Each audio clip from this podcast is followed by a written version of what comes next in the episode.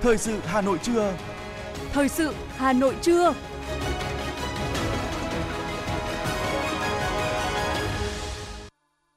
Võ Nam và Thu Thảo xin kính chào quý vị và các bạn. Bây giờ là chương trình thời sự của Đài Phát thanh Truyền hình Hà Nội. Chương trình trưa nay, thứ tư ngày mùng 5 tháng 10 có những nội dung chính sau đây. Hà Nội chính thức thông xe hầm chui tại nút giao Lê Văn Lương vành đai 3. Lấy ý kiến nhân dân về dự thảo luật đất đai sửa đổi vào đầu năm 2023. Bệnh nhân đầu tiên mắc đậu mùa khỉ đã âm tính với virus. Phần tin thế giới có những sự kiện nổi bật. Mỹ Hàn Quốc phóng 4 tên lửa ra vùng biển phía đông. Lở tuyết trên dãy Himalaya, nhiều người mất tích. Sau đây là nội dung chi tiết sẽ có trong chương trình. Thưa quý vị và các bạn, thiết thực chào mừng kỷ niệm 68 năm ngày giải phóng thủ đô, sáng nay, Ban Quản lý Dự án Đầu tư Công trình Giao thông thành phố Hà Nội đã tổ chức lễ khánh thành công trình xây dựng hầm chui tại nút giao Lê Văn Lương, vành đai 3. Bí thư Thành ủy Hà Nội Đinh Tiến Dũng cùng các đồng chí lãnh đạo thành phố đã dự lễ khánh thành. Phát biểu tại lễ khánh thành, Phó Chủ tịch Ủy ban nhân dân thành phố Hà Nội Dương Đức Tuấn đánh giá, nút giao giữa trục đường Lê Văn Lương Tố Hữu với đường Khuất Duy Tiến là nút trọng điểm và phức tạp, có lưu lượng tham gia giao thông rất lớn. Dự án xây dựng hầm chui Lê Văn Lương vành đai 3 là một trong những dự án thuộc danh mục các công trình trọng điểm có ý nghĩa quan trọng cho giao thông thủ đô. Sau gần 2 năm thi công, mặc dù gặp rất nhiều khó khăn, đến nay các đơn vị liên quan đã hoàn thành toàn bộ các hạng mục công trình của dự án đầu tư, bảo đảm chất lượng, mỹ quan và đủ điều kiện để đưa vào khai thác sử dụng. Để công trình sau khi đưa vào khai thác sử dụng phát huy hiệu quả đầu tư, Phó Chủ tịch Ủy ban nhân dân thành phố Dương Đức Tuấn đề nghị Ban quản lý dự án đầu tư xây dựng công trình giao thông thành phố Hà Nội hoàn chỉnh công tác nghiệm thu, thanh toán, quyết toán các hạng mục đã hoàn thành theo đúng tiến độ, quy trình, thủ tục theo quy định. Bên cạnh đó, Ủy ban nhân dân thành phố giao các sở ngành liên quan phối hợp để tổ chức bàn giao tiếp nhận ngay các hạng mục công trình để thực hiện công tác duy tu, duy tu, duy trì, bảo đảm an toàn giao thông, nghiên cứu tổ chức giao thông tại nút giao này và trên các trục đường Lê Văn Lương, Tố Hữu, đường Khuất Duy Tiến cho phù hợp với lưu lượng xe sau khi công trình hầm chui Lê Văn Lương vành đai 3 đưa vào khai thác sử dụng, bảo đảm phát huy cao nhất hiệu quả dự án.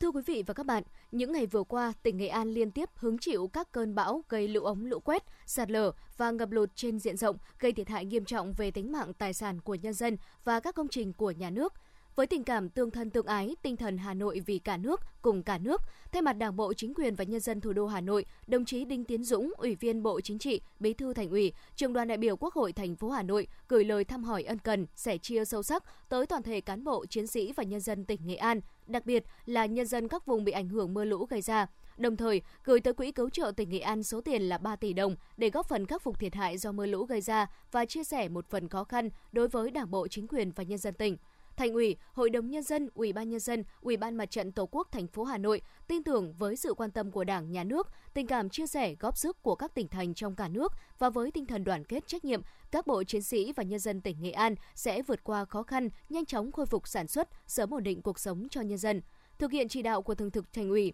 Hôm nay, số tiền hỗ trợ 3 tỷ đồng trích từ Quỹ cứu trợ thành phố sẽ được Ủy ban Mặt trận Tổ quốc thành phố Hà Nội chuyển đến Quỹ cứu trợ tỉnh Nghệ An. Ban chấp hành Đảng bộ quận Nam Từ Liêm nhiệm kỳ 2020-2025 vừa tổ chức hội nghị lần thứ 15. 9 tháng đầu năm, quận đã triển khai hiệu quả kế hoạch phục hồi và phát triển kinh tế xã hội, hoàn thành 4 chỉ tiêu được giao. Các chỉ tiêu khác đạt kết quả cao, đang tích cực phấn đấu để hoàn thành và hoàn thành vượt mức kế hoạch được giao năm 2022. Tốc độ tăng giá trị sản xuất chung các ngành kinh tế ước đạt gần 45.000 tỷ đồng, tăng 11,5% so với cùng kỳ thu ngân sách nhà nước trên địa bàn đạt hơn 6.000 tỷ đồng, đạt 89% dự toán, bằng 117% so với cùng kỳ.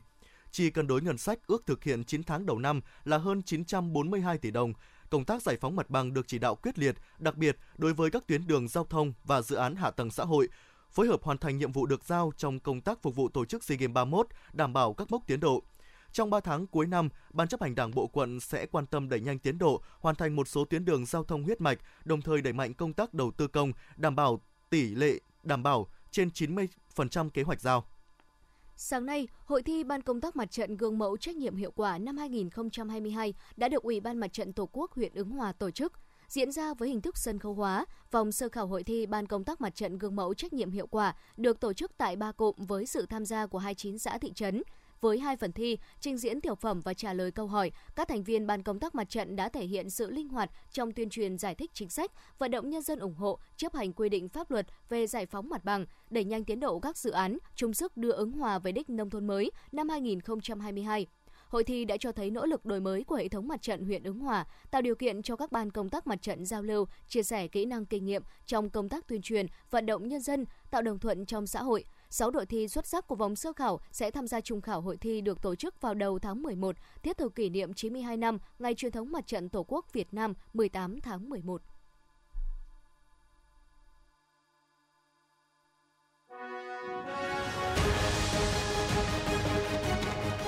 Thời sự Hà Nội, nhanh, chính xác, tương tác cao. Thời sự Hà Nội, nhanh, chính xác, tương tác cao.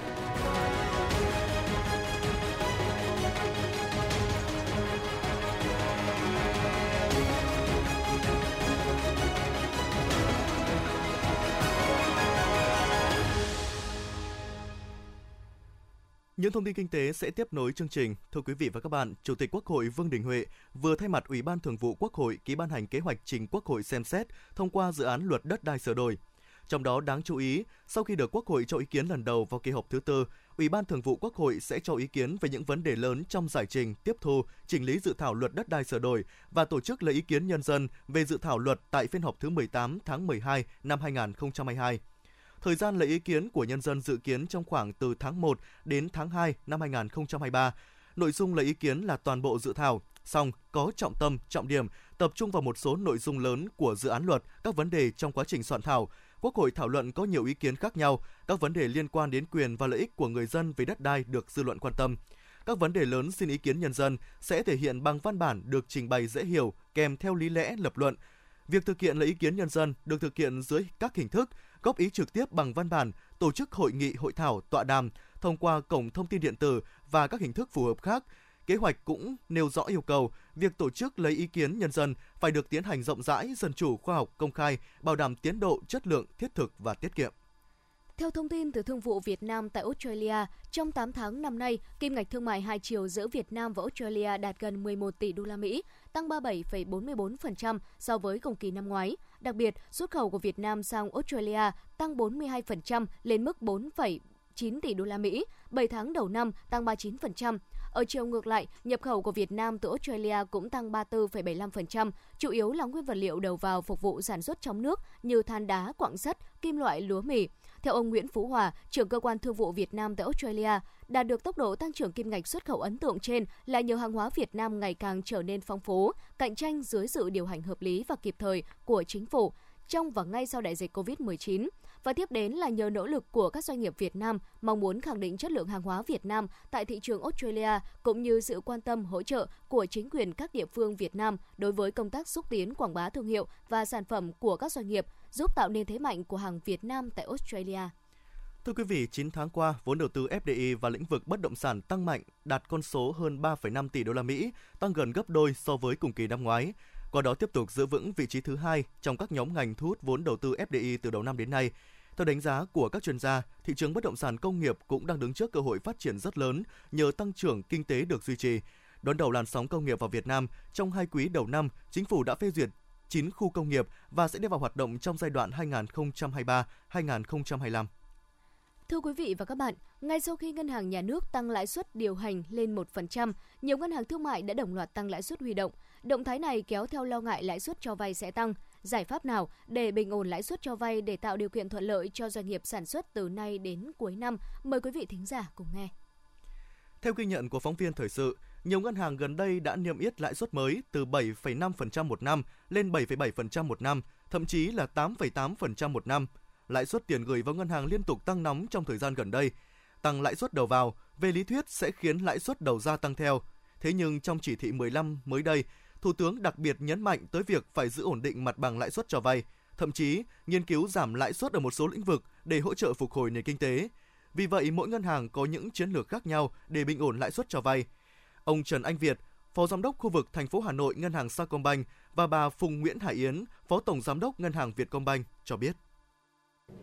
số hóa các cái sản phẩm dịch vụ thu hút được nhiều các cái nguồn vốn nó có một cái giá thành nó tốt hơn trong giai đoạn hiện nay để mà đưa ra một cái mức lãi suất ờ, cho vay nó phù hợp chung với thị trường hiện nay và cũng giúp cho các khách hàng của chúng tôi có thêm những cái giá thành và hoạt động sản kinh doanh ở phía ngân hàng phù hợp. Triển khai đồng loạt các cái giải pháp để hỗ trợ cho việc bình ổn lãi suất cho vay. À, trong đó có thể kể đến như chúng tôi cũng sẽ tăng cường các hoạt động về dịch vụ, tăng cường tiết giảm chi phí hoạt động, các cái cơ cấu lại nguồn vốn huy động vốn để đảm bảo có tối ưu nhất cái chi phí huy động vốn và giữ được mặt bằng ổn định, tập trung cho những lĩnh vực ưu tiên.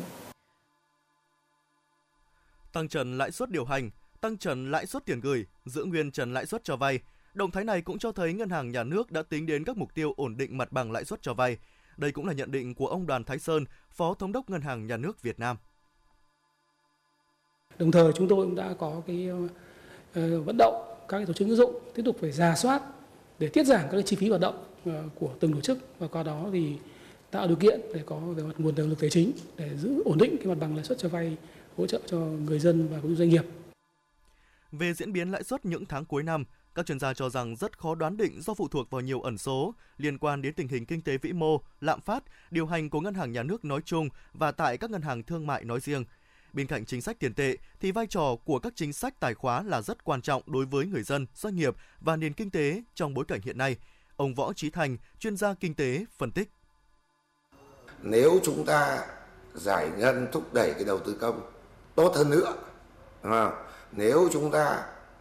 thực hiện được cái chương trình phục hồi và phát triển nhanh hơn nữa và vừa qua có một cái tin tốt lành tức là chúng ta đã sửa đổi cái à, nghị định 153 về phát hành trái phiếu riêng lẻ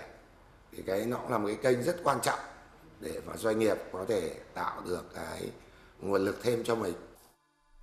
Khi chênh lệch giữa lãi suất huy động và lãi suất cho vay thu hẹp lại, ngân hàng càng quan tâm đến hiệu quả của đồng vốn và rõ ràng, nếu doanh nghiệp không lành mạnh, không có phương án khả thi thì dù lãi suất có bình ổn, doanh nghiệp vẫn khó tiếp cận được nguồn vốn vay có ưu đãi. Bản giao hưởng hòa bình, chương trình nghệ thuật đặc biệt nhân kỷ niệm 23 năm thủ đô Hà Nội được UNESCO vinh danh là thành phố vì hòa bình. Bằng ngôn ngữ nghệ thuật âm nhạc dân gian đương đại, chương trình Bản giao hưởng hòa bình sẽ tôn vinh những giá trị cao quý, hồn cốt để làm nên một Thăng Long Hà Nội linh thiêng và hào hoa trực tiếp trên sóng phát thanh truyền hình của Đài Phát thanh và Truyền hình Hà Nội lúc 20 giờ thứ bảy ngày 8 tháng 10 năm 2022 từ nhà hát lớn Hà Nội. Mời quý vị và các bạn đón xem. Phần tin xin được tiếp tục với những thông tin đáng chú ý ngay sau đây. Thưa quý vị, theo thống kê của Bộ Lao động Thương binh và Xã hội, tính đến thời điểm cuối tháng 9, có 60 địa phương có doanh nghiệp người lao động nộp hồ sơ đề nghị hỗ trợ nhận tiền thuê nhà đến nay đã thực hiện giải ngân số tiền là gần 3.540 tỷ đồng hỗ trợ cho hơn 5,1 triệu lượt lao động của hơn 120.000 lượt doanh nghiệp, đạt 93,32% so với số kinh phí mà cấp huyện đã tiếp nhận đề nghị và bằng 54,53% so với dự kiến ban đầu. Bộ Lao động Thương binh và Xã hội lý giải tỷ lệ nộp hồ sơ đề nghị hỗ trợ thấp hơn so với dự kiến ban đầu. Một phần nguyên nhân là do khi xây dựng chính sách hỗ trợ tiền thuê nhà cho người lao động trong chương trình phục hồi và phát triển kinh tế xã hội, tình hình dịch bệnh đang phức tạp, do đó các địa phương báo cáo nhu cầu số lượng lao động và dự kiến kinh phí hỗ trợ cao hơn thực tế. Tiến độ thực hiện chính sách hỗ trợ tiền thuê nhà cho người lao động cũng còn chậm do hạn chế về nhân lực và một số nơi còn thiếu trách nhiệm trong việc thẩm định hồ sơ. Theo Bộ Nông nghiệp và Phát triển Nông thôn, đến nay, cả nước có 5.854 trên 8.225 xã đạt chuẩn nông thôn mới, chiếm 71,2%, tăng 12 xã, tăng 0,15% so với tháng 8 năm 2022. Trong đó có 925 xã đạt chuẩn nông thôn mới nâng cao và 110 xã đạt chuẩn nông thôn mới kiểu mẫu. Bình quân cả nước đạt 17,1 tiêu chí. Xã 255 đơn vị cấp huyện thuộc 58 tỉnh, thành phố trực thuộc Trung ương đã được Thủ tướng Chính phủ công nhận hoàn thành nhiệm vụ đạt chuẩn nông thôn mới, chiếm khoảng 39,6% tổng số đơn vị cấp huyện của cả nước. 18 tỉnh có 100% số xã đạt chuẩn nông thôn mới, trong đó 5 tỉnh Nam Định, Đồng Nai, Hà Nam, Hưng Yên và Hải Dương đã được Thủ tướng Chính phủ công nhận hoàn thành xây dựng nông thôn mới. Tổng vốn ngân sách trung ương bố trí thực hiện chương trình mục tiêu quốc gia xây dựng nông thôn mới năm 2022 là 11.000 tỷ đồng. Đến hết tháng 9 năm 2022, chương trình mục tiêu quốc gia xây dựng nông thôn mới đã giải ngân được 7,5%. Một số tỉnh có tỷ lệ giải ngân cao so với bình quân chung của cả nước là Vĩnh Long 7,5%, Biến Tre 12,6%, Tây Ninh 10,8% và Thái Nguyên 8,9%. Thưa quý vị, theo thống kê của ngành giáo dục, cả nước thiếu khoảng 100.000 giáo viên trên tổng số là 1,6 triệu giáo viên. Trong báo cáo gửi Quốc hội về việc thực hiện nghị quyết của Quốc hội liên quan hoạt động chất vấn tại kỳ họp thứ hai Quốc hội khóa 15, Bộ trưởng Bộ Giáo dục và Đào tạo Nguyễn Kim Sơn cho biết loạt giải pháp khắc phục tình trạng thiếu giáo viên. Giải pháp trước mắt, Bộ Giáo dục và Đào tạo đã đề nghị các địa phương khẩn trương tổ chức tuyển dụng 27.850 biên chế giáo viên cấp mầm non, phổ thông được Bộ Chính trị ra bổ sung năm học 2022-2023. Việc tuyển dụng biên chế sẽ ưu tiên tuyển dụng giáo viên các môn học mới để thực hiện chương trình giáo dục phổ thông năm 2018, giáo viên mầm non vùng khó khăn. Ngoài ra, cần có lộ trình đào tạo nguồn nhân lực phục vụ cho ngành giáo dục để đảm bảo có nguồn tuyển dụng cho lộ trình cấp bổ sung biên chế đến năm 2026 xây dựng cơ chế chính sách để khuyến khích các cá nhân doanh nghiệp thành lập các trường công lập, xã hội hóa giáo dục để giảm số lượng người hưởng lương từ ngân sách. Bộ Giáo dục cũng sẽ xây dựng thông tư theo hướng không quy định tối đa định mức giáo viên trẻ lớp, nhóm trẻ để các địa phương có cơ sở tuyển dụng, hợp đồng giáo viên đảm bảo thực hiện chương trình giáo dục mầm non. Thông tin từ Tổng cục Du lịch cho biết, tổng thu từ khách du lịch trong 9 tháng qua ước đạt 394,2 nghìn tỷ đồng, đạt 78% so với cùng kỳ năm 2019 trước khi xảy ra đại dịch COVID-19. Trong 9 tháng qua, đã có trên 1,8 triệu lượt khách quốc tế đến Việt Nam. Riêng trong quý 3 năm nay, Việt Nam đón 1,2 triệu lượt khách, cao hơn 2,5 lần so với quý 2. Tuy nhiên, con số này mới chỉ đạt khoảng 30% so với mục tiêu đặt ra cho năm nay là 5 triệu lượt. Kết quả này vẫn cho thấy vẫn còn những khó khăn trong thu hút khách quốc tế vào Việt Nam trong bối cảnh sau đại dịch. Vì vậy, từ nay tới cuối năm sẽ có nhiều chương trình quảng bá xúc tiến du lịch để thu hút mạnh mẽ hơn khách quốc tế đến Việt Nam, như chương trình giới thiệu du lịch Việt Nam trong lễ hội du lịch văn hóa Việt Nam tại Hàn Quốc, diễn đàn du lịch Mekong được tổ chức tại Quảng Nam, hội nghị hợp tác du lịch song phương Việt Nam Singapore, hội nghị hợp tác du lịch song phương Việt Nam Nhật Bản hay hội nghị hợp tác du lịch Việt Nam Đài Loan Hàn Quốc, Đài Loan Trung Quốc.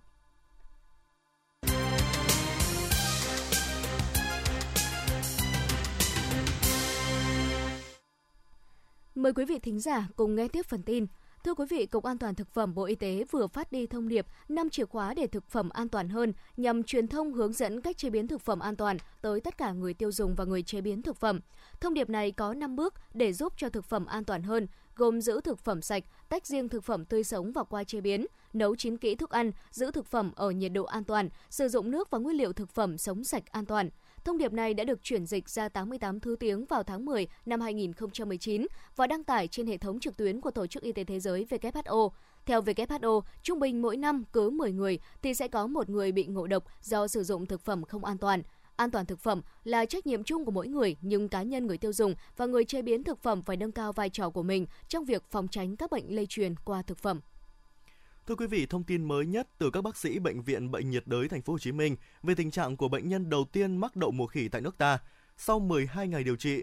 bệnh đã hết sốt, các bóng nước ở mặt, tay và chân đã khô mày chóc vảy và lên da non. Các bóng nước ở họng cũng lành và hết đau. Bệnh nhân ăn uống tốt, lên cân, tinh thần lạc quan. Kết quả PCR dịch tiết một số vị trí kiểm tra hiện đã âm tính. Những trường hợp tiếp xúc gần với bệnh nhân khi về Việt Nam chưa xuất hiện triệu chứng nghi ngờ. Thực tế trên phù hợp với các trường hợp bệnh đậu mùa khỉ được ghi nhận trên thế giới là không dễ lây lan trong cộng đồng nếu không tiếp xúc trực tiếp vào da của người lành và da có bóng nước hoặc niêm mạc có bóng nước của người bệnh. Đa số các trường hợp bệnh khỏi sau 10 đến 14 ngày với cơ địa có miễn dịch bình thường và hết lây lan sau 21 ngày. Tuy nhiên để an toàn cho bản thân và cộng đồng, người dân cần thực hiện các biện pháp phòng ngừa bệnh đậu mùa khỉ được ngành y tế khuyến cáo. Theo báo cáo của Bệnh viện Nhi Trung ương, nơi khám và điều trị phần lớn số bệnh nhân mắc virus adeno cho biết, từ đầu năm đến nay, bệnh viện này ghi nhận hơn 3.130 ca mắc virus adeno, 9 ca tử vong, tăng 2 ca so với con số báo cáo cách đây ít ngày. Trong đó, đáng chú ý, vào sáng ngày hôm qua, bệnh viện ghi nhận một ca tử vong 13 tháng tuổi, có tiền sử khỏe mạnh, không bệnh nền. Theo lãnh đạo Bệnh viện Nhi Trung ương, số ca mắc virus adeno tăng nhanh theo từng tuần giữa tháng 9 đến nay. Không chỉ gia tăng số bệnh nhân mắc so với các năm trước, kèm theo đó là tỷ lệ nhập viện cao, trên 50% số ca phát hiện, bệnh nhân chủ yếu trong độ tuổi từ 1 tới 3 tuổi. Thưa quý vị và các bạn, vấn đề vệ sinh an toàn thực phẩm là mối quan tâm chung của toàn xã hội. Là người phụ nữ trong gia đình, đóng vai trò quan trọng trong việc sản xuất và lựa chọn thực phẩm an toàn. Thời gian qua, Hội Liên hiệp Phụ nữ huyện Thanh Oai cũng đã cho nhân rộng mô hình phụ nữ thay đổi hành vi trong an toàn thực phẩm nhằm tuyên truyền, vận động chị em phụ nữ chỉ sản xuất và tiêu thụ các sản phẩm đảm bảo vệ sinh an toàn thực phẩm. Thôn Hoàng Trung, xã Hồng Dương vốn có nghề làm giò trà truyền thống. Cái nghề đã nuôi sống bao nhiêu thế hệ người trong thôn. Đối với gia đình bà Đỗ Thị Lịch, số nhà 86 thôn Hoàng Trung cũng đã theo nghề từ nhỏ. Trước mối lo về vấn đề vệ sinh an toàn thực phẩm, gia đình bà Đỗ Thị Lịch luôn lựa chọn thực phẩm an toàn, truy xuất được nguồn gốc, không sử dụng phụ gia vào sản phẩm. Trong quá trình sản xuất, gia đình bà luôn vệ sinh sạch sẽ các thiết bị máy móc để tạo ra các sản phẩm an toàn, chất lượng cung cấp cho người tiêu dùng và chất lượng sản phẩm tạo nên uy tín cho cơ sở. Với hơn 70 tạ một ngày, hiện nay các sản phẩm giò chả của gia đình bà đều được khách hàng thu mua, người tiêu dùng tin tưởng lựa chọn. Bà Đỗ Thị Lịch, thôn Hoàng Trung, xã Hồng Dương chia sẻ. Và nói chung là ngày bình thường thì cũng độ 70 cân và ngày mùng 1 ngày rằm thì tầm độ một tạ hoặc dư một tạ. Còn những ngày Tết thì nó là nhiều. Thế nhưng mà được cái là khách quen lâu rồi. Lâu năm rồi người ta tự người ta đến để người ta ăn của sản phẩm của mình xong người ta lại giới thiệu cho nhau. Cho nên là mọi khi là khách là nhà tôi không phải mời tự các nơi là người ta biết rồi người ta đến. Toàn thôn Hoàng Trung hiện có 80% số hộ làm nghề, trong đó chủ yếu là chị em phụ nữ. Bởi vậy, phát huy vai trò của tổ chức hội, Hội Liên hiệp Phụ nữ xã Hồng Dương cũng đã cho thành lập mô hình phụ nữ thay đổi hành vi an toàn thực phẩm, tập huấn tuyên truyền cho các chị em tham gia sản xuất kinh doanh giò trà, đảm bảo vấn đề vệ sinh an toàn thực phẩm, đảm bảo chất lượng giữ vững thương hiệu của làng nghề giò trà xã Hồng Dương. Chị Hà Thị Thu Huyền, Chủ tịch Hội Liên hiệp Phụ nữ xã Hồng Dương, huyện Thanh Oai cho hay. Đối với Hội Liên hiệp Phụ nữ thì luôn phối hợp với Ban chỉ đạo phòng ờ, an toàn thực phẩm của xã, luôn ờ, kiểm tra. Và riêng đối với mô hình ờ, phụ nữ thay đổi hành vi an toàn thực phẩm thì Hội Phụ nữ luôn phối hợp tốt với tri hội trưởng của chi hội phụ nữ của thôn à, Hoàng Trung và ban chủ nhiệm à, câu lạc bộ ờ, mô hình à, thay đổi hành vi thì luôn có sự trao đổi, học hỏi và tuyên truyền đối với hộ sản xuất kinh doanh, đối với người sử dụng. Thì đến nay thì phải nói rằng là đối với công tác về vệ sinh an toàn thực phẩm, chế biến giò nói riêng và công tác thực phẩm của trên địa bàn xã Hồng Dương nói chung thì đảm bảo an toàn tuyệt đối là huyện có nhiều làng nghề sản xuất và chế biến nông sản thực phẩm như giò chả ước lễ, giò chả thôn Hoàng Trung, bốn bánh kỳ thủy, xã Bích Hòa, cùng với việc vận động xây dựng các tổ hợp tác sản xuất nông sản an toàn. Thời gian qua, Hội Liên hiệp Phụ nữ huyện Thanh Oai cũng tập trung xây dựng các mô hình phụ nữ thay đổi hành vi trong an toàn thực phẩm và với 17 mô hình đã được thành lập tại các xã thị trấn trong toàn huyện cũng đã góp phần phát huy vai trò của chị em phụ nữ trong việc sản xuất và tiêu thụ các sản phẩm nông sản an toàn. Chị Phùng Thị Nhung, chủ nhiệm mô hình phụ nữ thay đổi hành vi trong an toàn thực phẩm xã Xuân Dương, huyện Thanh Oai nói. À, về cái an toàn thực phẩm hiện nay cũng rất là quan trọng. Và vì vậy nên là tri hội phụ nữ thôn Trương Dương là cũng được à, sự nhất trí của ờ, các cấp hội à, trên và coi như là đảng ủy xã cũng cho ờ, tri hội phụ nữ chúng em là ra mắt cái câu lạc bộ này cũng nhằm coi như là tuyên truyền với hội viên ờ, và bà con trong toàn xã với cái nội dung là ví dụ thời như giờ đối với lại các cái cây trồng là nên dùng các cái loại thuốc coi như là à, được ừ, nằm trong cái tiêu chuẩn. Đấy và sau có nghĩ là các kể cả các cái loại thuốc sau khi mà phun sử dụng là cũng phải đủ các cái thời gian để được thu hoạch vâng và đối với lại các cái chị em mà à, tham gia uh, buôn bán trong tiểu thương thì tuyên truyền các chị em là hạn chế dùng các cái à, túi ni lon để cũng cái thứ nhất là không ô nhiễm vào môi trường và cũng không có ảnh hưởng đến sức khỏe của người dân. Đến nay, từ việc vận động chị em phụ nữ và nhân dân sản xuất và kinh doanh các sản phẩm nông sản an toàn đến nay, huyện Thanh Oai cũng đã hình thành các chuỗi liên kết tiêu thụ nông sản an toàn như chuỗi giá trị gạo thơm Bối Khê, xã Tam Hưng, gạo bồ nâu, xã Thành Văn, trứng vịt Liên Châu. Bà Nguyễn Thúy Mai, Chủ tịch Hội Liên hiệp Phụ nữ huyện Thanh Oai cho biết thì Hội Phụ nữ huyện Thanh Oai đã tập trung chỉ đạo các cơ sở hội đẩy mạnh công tác tuyên truyền sâu rộng, vận động à, hỗ trợ hội viên phụ nữ thay đổi tư duy, à, nhận thức về phát triển nông nghiệp. À, đồng thời thì sẽ khuyến khích phụ nữ mạnh dạn khởi nghiệp, hỗ trợ thành lập các tổ hợp tác doanh nghiệp do phụ nữ làm chủ để phát triển kinh tế khu vực nông thôn. Thì đặc biệt thì à, đã chúng tôi thì đã thành lập được à, một tổ hợp tác về chế biến thực phẩm an toàn tại xã Phước Khê, hai tổ à, hợp tác sản xuất rau quả an toàn tại xã Kim An và Xuân Dương và cũng cho ra mắt là trong những năm qua thì đã cho ra mắt được 17 chi hội phụ nữ thay đổi hành vi trong an toàn thực phẩm tại các xã như Cao Viên, Thanh Cao, Thanh Mai, Tân Ước, Cao Dương và Xuân Dương. Có thể nói thông qua sự hỗ trợ của các cấp hội Liên hiệp Phụ nữ huyện Thanh Oai thì ngày càng nhiều các mô hình phát triển kinh tế do phụ nữ làm chủ được thành lập. các mô hình phát triển kinh tế do Hội Phụ nữ đảm nhận đã góp phần khai thác được tiềm năng, thế mạnh của địa phương, duy trì các làng nghề truyền thống, hỗ trợ phát triển kinh tế gia đình bền vững, nâng cao đời sống hội viên phụ nữ, thực hiện có hiệu quả nhiệm vụ phát triển kinh tế xã hội tại địa phương.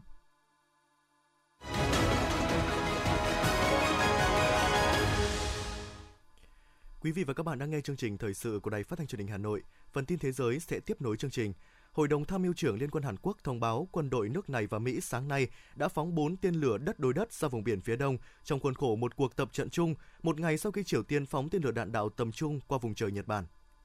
Tối qua, theo giờ Nhật Bản, Thủ tướng Nhật Bản Fumio Kishida và Tổng thống Mỹ Joe Biden đã có cuộc điện đàm tái khẳng định cam kết sẽ hợp tác chặt chẽ trước các động thái gần đây của Triều Tiên – Hai nhà lãnh đạo tái khẳng định sẽ thúc đẩy hợp tác tăng cường phản ứng của Liên minh Nhật-Mỹ, trong khi Thủ tướng Kishida nhắc lại quyết tâm tăng cường mạnh mẽ năng lực quốc phòng của Nhật Bản trong thời gian tới.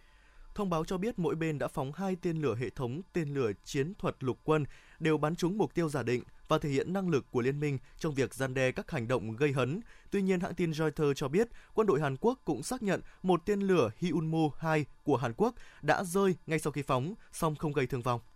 Chính phủ Colombia và nhóm vũ trang quân đội giải phóng quốc gia thông báo sẽ nối lại tiến trình đàm phán hòa bình vào tháng 11 tới. Trong một thông cáo chính thức, hai phái đoàn cho biết đã nhất trí sẽ tiếp nối một loạt các thỏa thuận và tiến bộ đã đạt được kể từ khi ký kết chương trình đối thoại vào ngày 30 tháng 3 năm 2016. Hai bên cũng khẳng định sự tham gia của toàn xã hội vào tiến trình này sẽ là mấu chốt cho những thay đổi cần thiết để xây dựng hòa bình tại quốc gia Nam Mỹ này.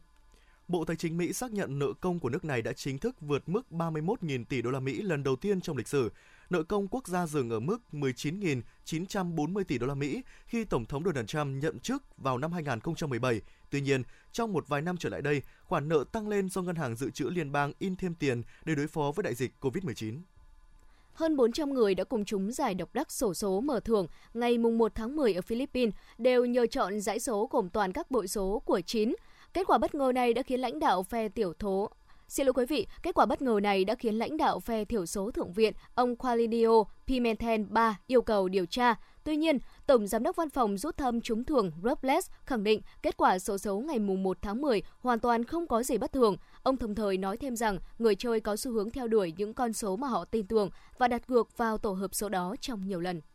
Thưa quý vị, ít nhất 4 người đã chết và một số người khác vẫn đang mất tích trên dãy Himalaya của Ấn Độ sau khi xảy ra một trận lở tuyết vào hôm vào hôm qua. Theo thông báo, nhóm gồm có 34 học viên leo núi và 7 người hướng dẫn viên bị kẹt trên núi do lở tuyết đúng 8 giờ 45 phút sáng theo giờ địa phương. Viện leo núi Nero, một trường dạy leo núi thuộc Bộ Quốc phòng Ấn Độ cho biết, bốn thi thể đã được tìm thấy trong khi lực lượng chức năng và lực lượng ứng phó thảm họa quốc gia cùng không quân Ấn Độ lùng sục khu vực.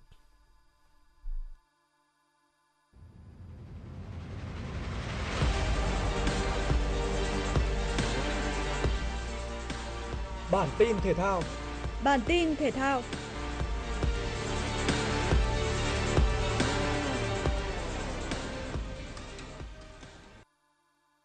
Đội tuyển Futsal Việt Nam gặp Iran trong trận tứ kết Futsal châu Á 2022. Đối đầu với nhà đương kim vô địch của giải, thầy trò Vendiogo Custosi chịu sức ép lớn từ đối thủ. Kết thúc hiệp 1, đội tuyển Việt Nam đã phải nhận đến 4 bàn thua. Sang hiệp 2, Iran dù không đẩy quá cao tốc độ nhưng vẫn ghi được 4 bàn. Bị dẫn trước về cách biệt lớn, đội tuyển Việt Nam vẫn thi đấu nỗ lực và có được bàn danh dự của Đức Hòa, qua đó khép lại trận đấu với thất bại 1-8 và dừng bước ở tứ kết giải Futsal châu Á 2022. Trong khi đó, đội tuyển Iran sẽ gặp Thái Lan tại bán kết. Đại diện Đông Nam Á đã có chiến thắng chung cuộc 3-2 trước Tajikistan. Tại lượt trận thứ 3 Champions League, Liverpool đã tạo ra thế trận áp đảo và sớm vượt lên dẫn trước trong cuộc tiếp đón Rangers. Trent Alexander-Arnold tung ra cú đá phạt đẹp mắt mở tỷ số cho đội chủ sân Anfield ngay phút thứ 7. The Cop sau đó tiếp tục tấn công nhưng Darwin Nunes và các đồng đội lại tỏ ra vô duyên trong những tình huống bóng sống. Liverpool chỉ có thêm bàn thắng từ tình huống cố định khi Luis Diaz kiếm về quả phạt đền và Mohamed Salah thực hiện thành công ở phút 53. Chiến thắng 2-0 trước Rangers giúp Liverpool đứng nhì bảng A với 6 điểm sau 3 lượt trận. Trong khi đó, đại diện của bóng đá Scotland tiếp tục đứng cuối bảng với 0 điểm sau 3 trận toàn thua. Ở cặp đấu còn lại của bảng A, Napoli đã thắng đậm Ajax tới 6-1 ngay trên sân khách để giữ vững ngôi đầu với 9 điểm. Mohamed Kudus mở tỷ số cho Ajax ngay phút thứ 9. Tuy nhiên với cú đúp của Giacomo Raspadori, Di Lorenzo Zielinski, Kvaratskhelia và Giovanni Simeone giúp Napoli lội ngược dòng thành công. Dự báo thời tiết, Đài khí tượng thủy văn khu vực đồng bằng Bắc Bộ dự báo khu vực Hà Nội hôm nay giảm mây, nắng oi về trưa và chiều, nhiệt độ cao nhất phổ biến từ 30 đến 32 độ C, riêng khu vực trung tâm thành phố 31 đến 33 độ C. Hình thế thời tiết này còn duy trì tới ngày 6 tháng 10. Do ảnh hưởng của hai đợt không khí lạnh có cường độ yếu vào đêm ngày mùng 6 và ngày mùng 7 tháng 10 và cường độ mạnh vào ngày mùng 9 và mùng 10 tháng 10, Hà Nội sẽ có mưa, có nơi mưa to và rông, gió đông bắc cấp 3, thời tiết chuyển lạnh, nhiệt độ thấp nhất trong ngày từ mùng 10 tháng 10 ở mức là 20 đến 21 độ C, cao nhất từ 25 đến 26 độ C. Những ngày sau đó Hà Nội giảm mưa trời nắng, nhiệt độ có xu hướng tăng. Cơ quan khí tượng thủy văn dự báo, từ ngày mùng 7 đến mùng 10 tháng 10, các tỉnh thành phố miền Bắc có mưa rào và rông, có nơi mưa to. Từ ngày mùng 10 đến 11 tháng 10, vùng núi chuyển rét, trung du và đồng bằng chuyển lạnh. Quý vị và các bạn vừa nghe chương trình thời sự của Đài Phát thanh Truyền hình Hà Nội, chỉ đạo nội dung Nguyễn Kim Khiêm, chỉ đạo sản xuất Nguyễn Tiến Dũng, tổ chức sản xuất Quang Hưng. Chương trình do biên tập viên Thủy Chi, phát thanh viên Võ Nam Thu Thảo cùng kỹ thuật viên Duy Anh phối hợp thực hiện. Xin chào và hẹn gặp lại.